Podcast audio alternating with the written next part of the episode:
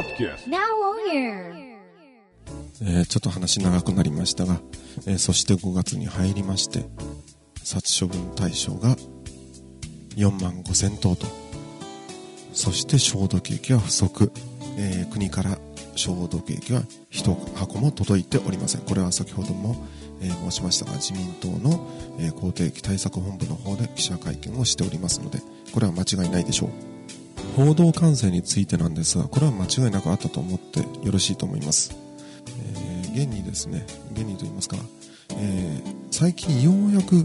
えー、口蹄疫についてマスゴミが、えー、取り上げるようになったんですが、えー、その取り上げ方もですね、えー、ひどいものでして、えー、全ては全ての責任は宮崎県にあるような、そのような報道をしておりましてですね、えー、例えば東国原知事の、えー、初動が遅かった、これがためにこのような危機的状況を招いたんだと、まず報道をしたのが、ひどい報道をしたのが、まあ、ゴミ売り新聞、えー、そして、えー、他にもですね、もう在京の、えー、マスゴミが、特にテレビ局ですね、まあ、テレビ朝日テレビ朝日系列が、まあ、本当ひどい、えー、鳥越俊太郎に至っては、おそらくこれ朝の情報番組なんでしょう。鳥越俊太郎がですね、人に感染せず食べても大丈夫なら、なぜ殺処分などを厳重にするのか。でこれに対してですね、弁護士もまとめて処分はかわいそうなんて、こんなこと言ってるんですわ。感染、人に感染するとかしないとか、そういう問題なではなくて、日本の畜産業、これが壊滅かも、壊滅しかねないのに、えー、このようなことを軽々しく話すと。そしてこれ、まあ、出てた弁護士もですね、まとめて処分はかわいそうっていうか、まとめて処分しなかったらどうするんだと、さらに被害が広がるんだぞと、こういうこともね、わからないね、人間をなんでテレビに出すんだと、ほんとひどいですな。あのゴールデンウィーク明けに、えー、爆発的に被害が広がったんですが、これゴールデンウィーク前に、えー、赤松が遊びに行かずにですね、中南米に遊びに行かずに、えー、国内に残って、えー、ルーピーズの一人として、えー、ない知恵を絞ってですね、対策していればここまで被害は広がらなかったでしょう。えー、バイエルの方もですね、ビルコン S という消毒薬をかなり、えー、日本に融通しているぐらいですから、そうした消毒薬を、まあ、今からでも遅くないでしょう。とにかく消毒薬をですね、宮崎県のみならず、えー、近県にも配って、えー、まず、えー、被害の拡大を抑えると、それからでも遅くないでしょう。えー、全頭殺処分なんて、えー、ごがつじゅうくにちの時点、本日の時点で、えー、全頭殺処分という政府の決定が出たということなんですが、それもですね、全頭殺処分の前にワクチンを投与すると言ってるんですよ。ワクチンというのは、型に対する、えー、O 型ですとか エー 型といった、えー、ウイルスが存在するものですから、まあ、今回は日本で発症しているのは O 型が、えー、主流なんですが、例えば O 型だけの、えー、ウイルスを補菌していれば、それは O 型に対してのワクチンが投与できるからいいでしょう。ところが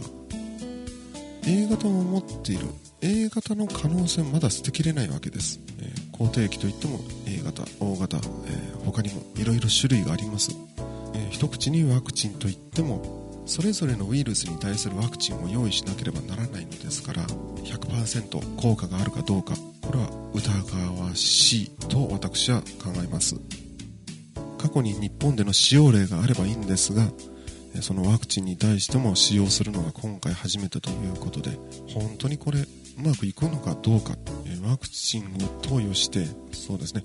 牛や豚が生きているとなると、えー、健康体の牛や豚と、えー、区別がつかなくなってしまう、そういう恐れもありまして、抗体、えー、ワクチン抗体を持つ牛や豚と、えー、健康体何の、えー、抗体も持たない牛や豚が接触してしまったらまたそれはそれで問題となりますので、私としてはこのワクチンそのものが効果があるとは思えません。むしろ市場が混乱すると、市場といいますかですね、畜産農家、そして市場が混乱すると思います。ですので現状ではもうとにかく殺処分ですね。本当にもうかわいそうとしか言いようがないんですけど、えー、畜産農家の方の苦しみは分かりますが、消毒薬、消毒液を、えー、大量に配布散布して、これ以上の被害を防ぐ、そして口蹄疫にかかったかかってしまった家畜類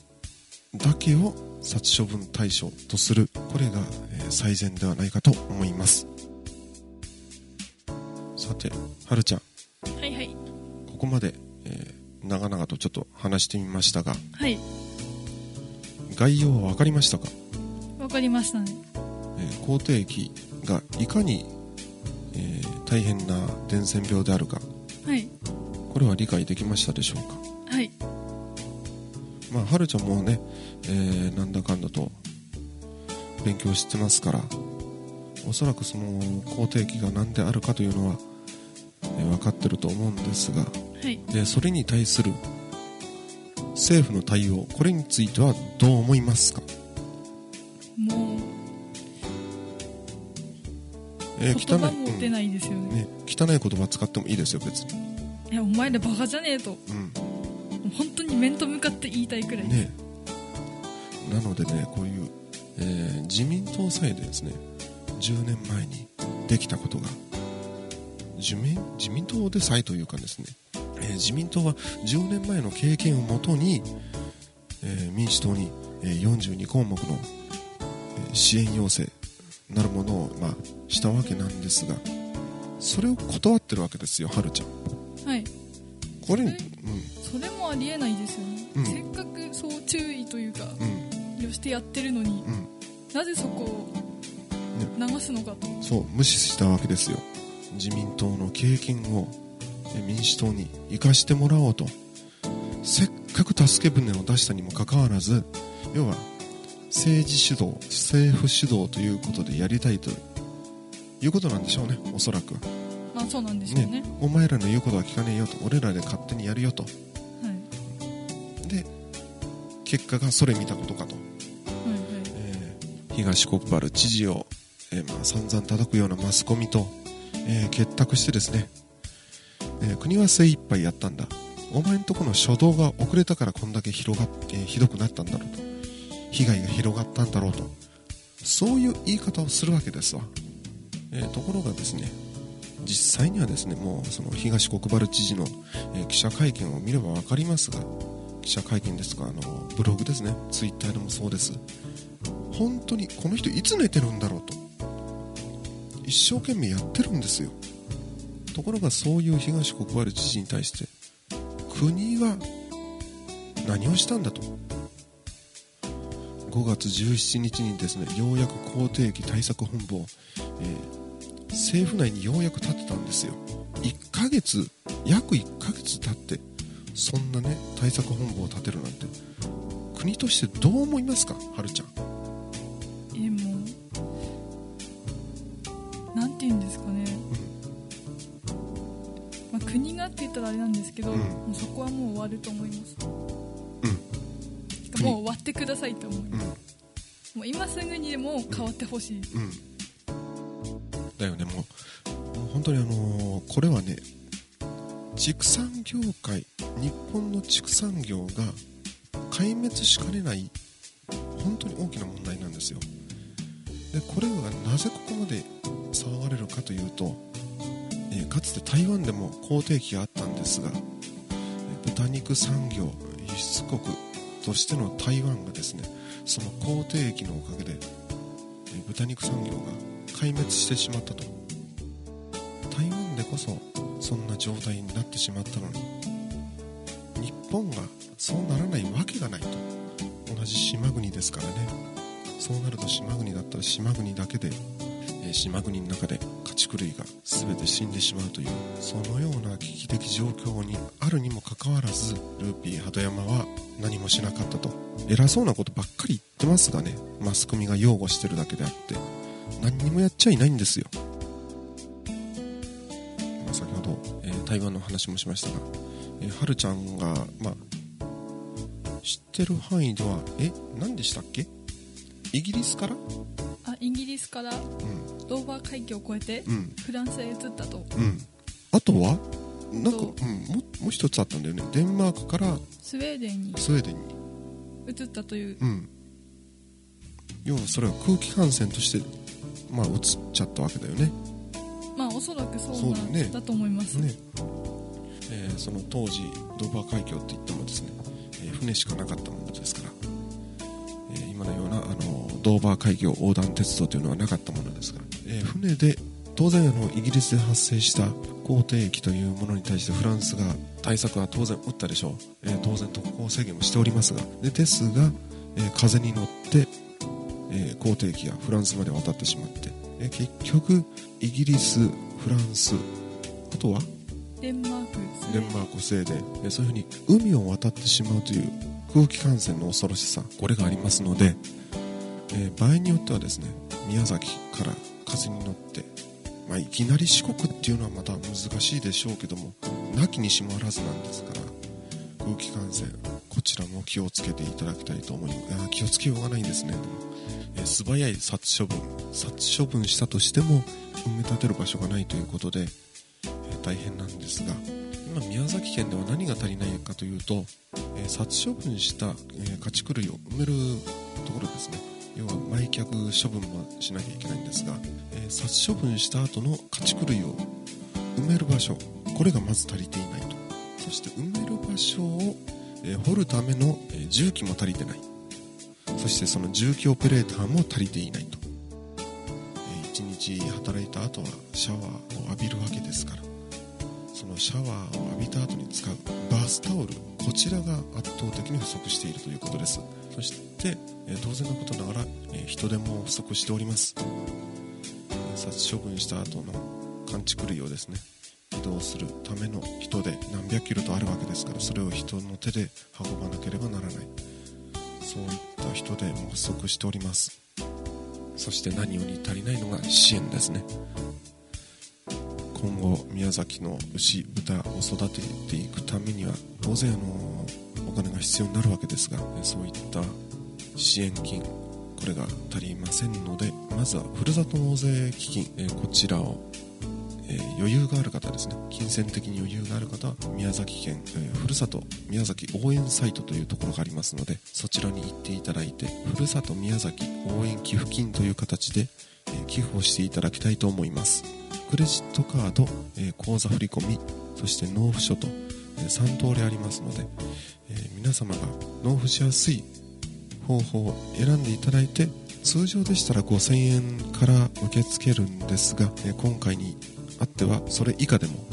よろしいということでですね、えー、非常識な額ではあの手数料がかかってしまいますので、ごひゃくえん、せんえん単位で寄付をしていただきたいと思っております。えー、他にはですね、現場の川南町で、えー、ムッチー牧場という、えー、牧場を開いておられる方がですね、口蹄疫災害見舞金を募る会ということで個人で開いております。そして ジェーエー のお鈴と読むんでしょうか、おっぽの尾に鈴と書くんですが、 ジェーエー お鈴でも川南町のむっちー牧場口蹄疫災害募金ということで、えー、募金を募金口座を開設しております。えー、こちらの、えー、募金に関しては川南町、えー、口蹄疫むっちー牧場募金、えー、このよっつのキーワードで検索していただければ、むっちー牧場の口蹄疫災害見舞金を募る会、えー、こちらに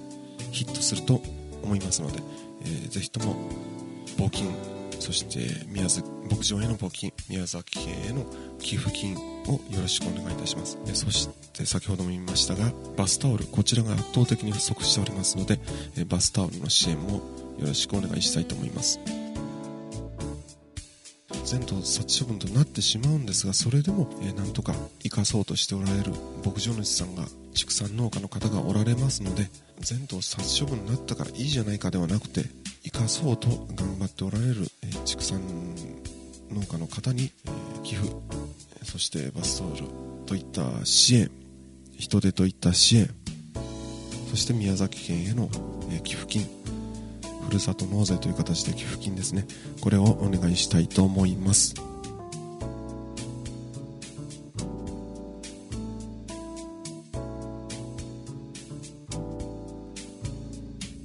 えー、さてはるちゃんね、今までこう話してきた中で、はい、えー、もしこれがね、えー、口蹄疫が全国に広がったらどうなると思いますか？もし全国に広まったら、うん、広まったら日本人は日本から出れなくなると思います、うん、そして外国人も日本に来れなくなると、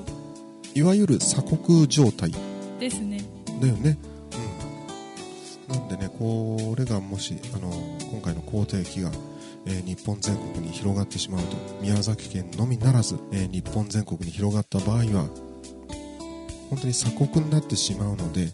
追い出したい、えー、寄生虫どもも追い出せなくなってしまうということで、なんとかこれは宮崎県だけにとどめたい、えー、今一生懸命東国原知事が頑張っているんですが、消毒液、この、えー、消毒液の大量配布、大量散布によって宮崎県の中だけにとどめて、そして国内の畜産を守っていくと、豚肉、牛肉をとにかく守っていかなければならない、えー、豚肉、牛、豚と、えー、牛だけではなくてですね、えー、日本国内の全ての家畜ですとか動物を守っていかなければならないと考えるんですが、はるちゃんはどう思いますか？まさにその通りだと思いますよ、ね、これがね、あのさっきの口蹄疫の、あのー、感染する動物ということで、はい、ハリネズミとゾウにも広がってしまう可能性があるので、はい、そうなってしまったら日本中の動物園が潰れちゃう可能性もあるんですよ。もし、うん、その動物園に口蹄疫の菌が入ったとしたら、うん、そこにいる動物は全て、うんうん、殺処分対象だね。あのいわゆる、えー、そのウイルスのキャリアとなってしまうので、はい、これはあの動物だけじゃなくて我々人間もこのウイルスのキャリアとなってしまうので、保菌者ですね、キャリアというのは保菌者になってしまうので、そういったことを考えてしまうと、まあ、最初に殺さなければならないのは動物になるだろうと。でなおかつこの動物にしても、宮崎県で発生した口蹄疫が野生動物によって県外に運び出される恐れもあるわけなんですよ。なので今政府がね、クソタリ民主党が対応しようとしている全頭処分、ワクチンを接種した上での全頭処分、この数がさんじゅうさんまんとう、もしかしたらよんじゅうまんとうに達するのではないかとも言われているんですが、万が一よんじゅうまんとうを殺処分することになったとしてもですね、その殺処分した、えー、埋却埋めた動物をですね、牛や豚を掘り返す野生の動物もいる可能性があるわけなんですよ。でそれ掘り返してしまったら、当然その掘り返した動物はキャリアになってしまいます。そうするともうはるちゃんはこの後分かりますね。はい、どうなりますか？そのキャリアになった動物は、うん、まあ捕まえないといけないですよね、うん、当然のことなのか、うんうんうん、まあ、野生動物だと捕まえることすら難しいと、そういうことです。でその逃げ回ってる間にも広まっていくと。そうそうそう。でまさに、そしてそのうち全国へ。はい、その通りです。はるちゃんでもこう的確な答えが出せるぐらいなんですから、これをですね、えー、宮崎県だけの問題と考えている方がいましたら、それは本当にお間違いです。えー、宮崎県から県境を越えて九州を飛び出し、そして本州に渡ってしまうと。関門海峡があるから大丈夫だろうなんて言ってたら甘いです。いいですか、動物の中には鳥という動物もいるんですからね。カラス、えー、ハト、そういった類が埋却処分対象となった牛や豚を食べてしまう恐れもあるわけなんですよ。いろんな要因があるわけですから、えー、今回ですね、全頭殺処分という判断をした政府、クソったれ民主党が果たしてそれが正しい判断だったのかどうかというのは、この後すぐに分かります。すぐにというか数年経たずに分かるでしょう。山口県で発生した、広島県で発生した、どんどんどんどん北上していくわけですよ。なので野生動物、こちらにも要注意です。そして野生動物だけではなくて、我々人間もですね、必要以上に現場に近寄らないと。万が一近づくことがあるならば、最寄りの消毒ポイントでしっかり消毒をして、そして現場に近づく。現場から出るときもやはり消毒をして現場から出ると。消毒をしたからといって完全ではありません。 ひゃくパーセント ではありません。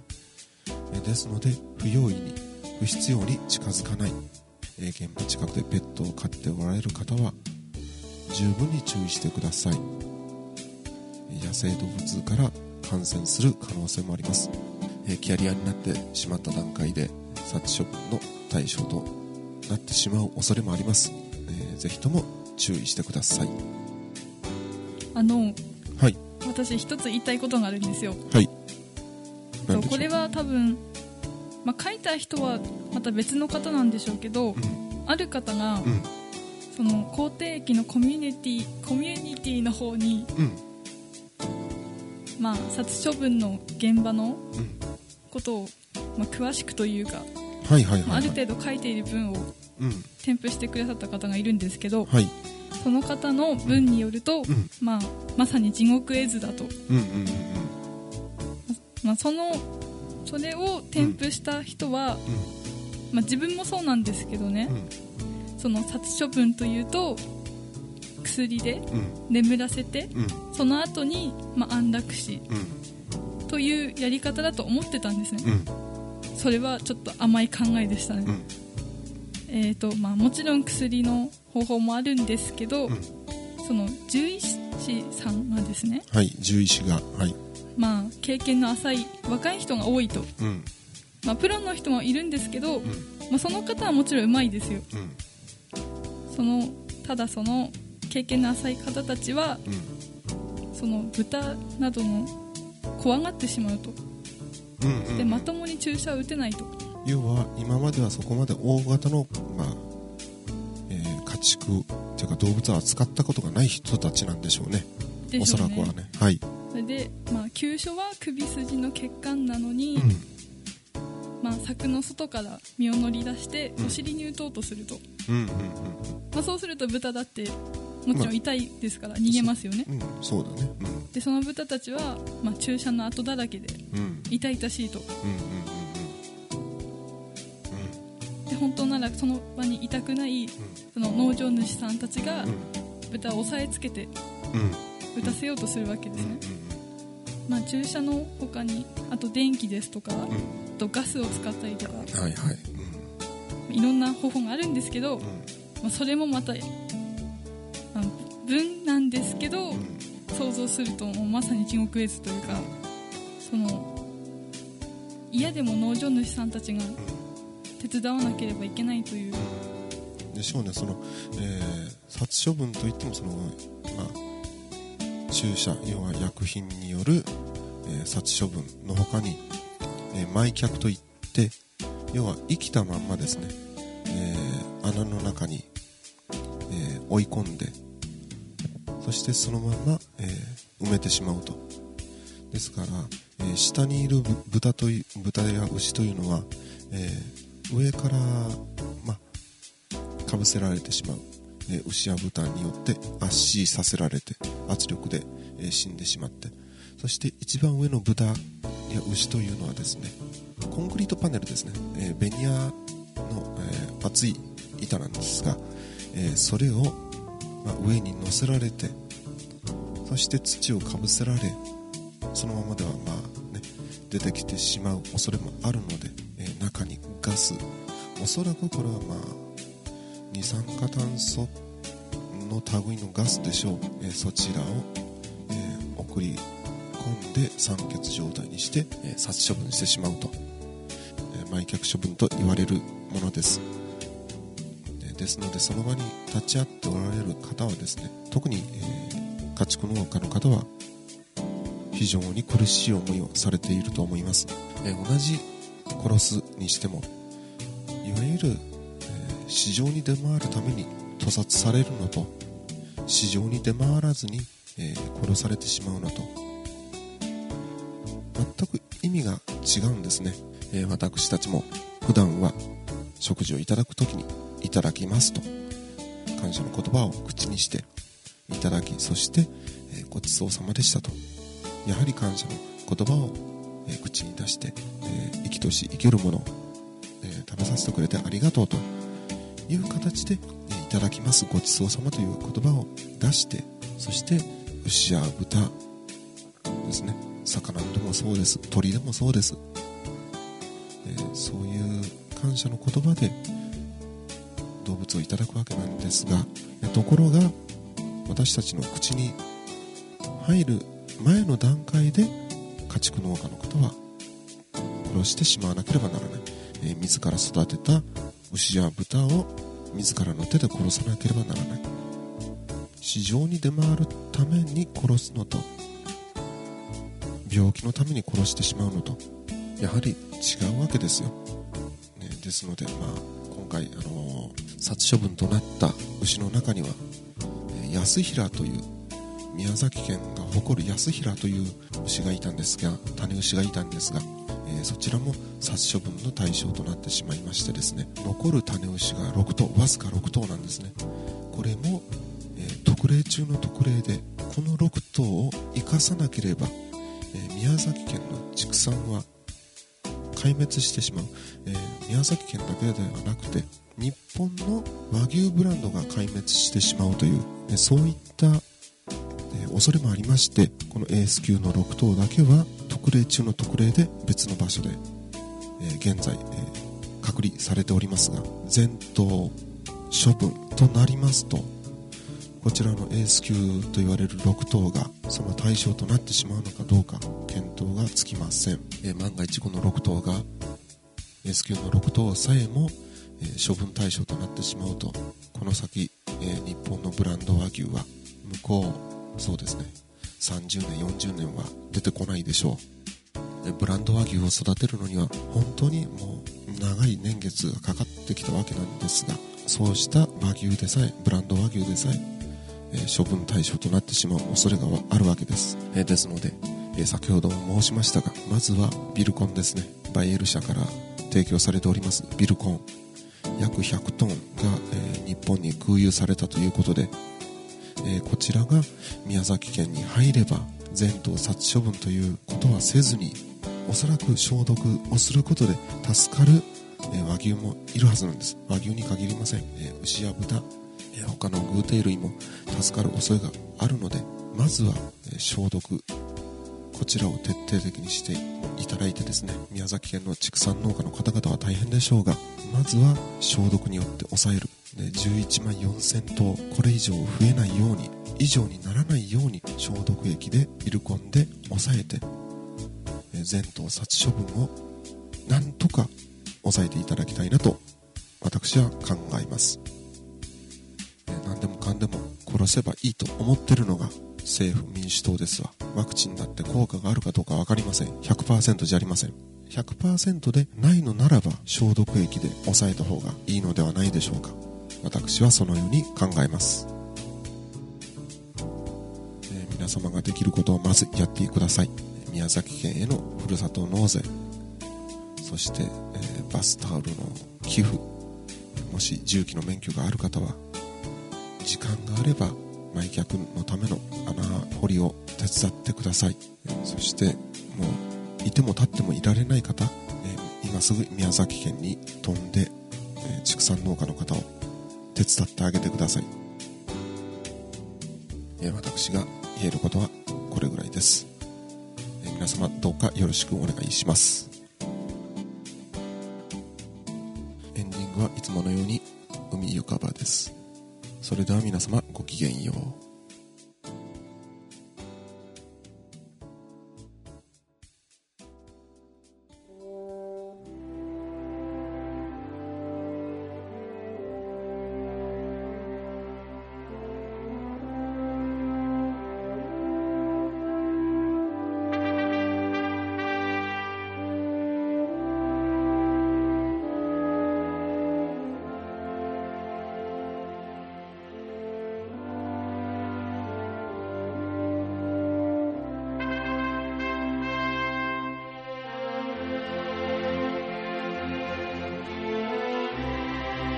この番組は日本に誇りを持つ仲間たちのネットワークマイ日本のご協力でお送りいたしました。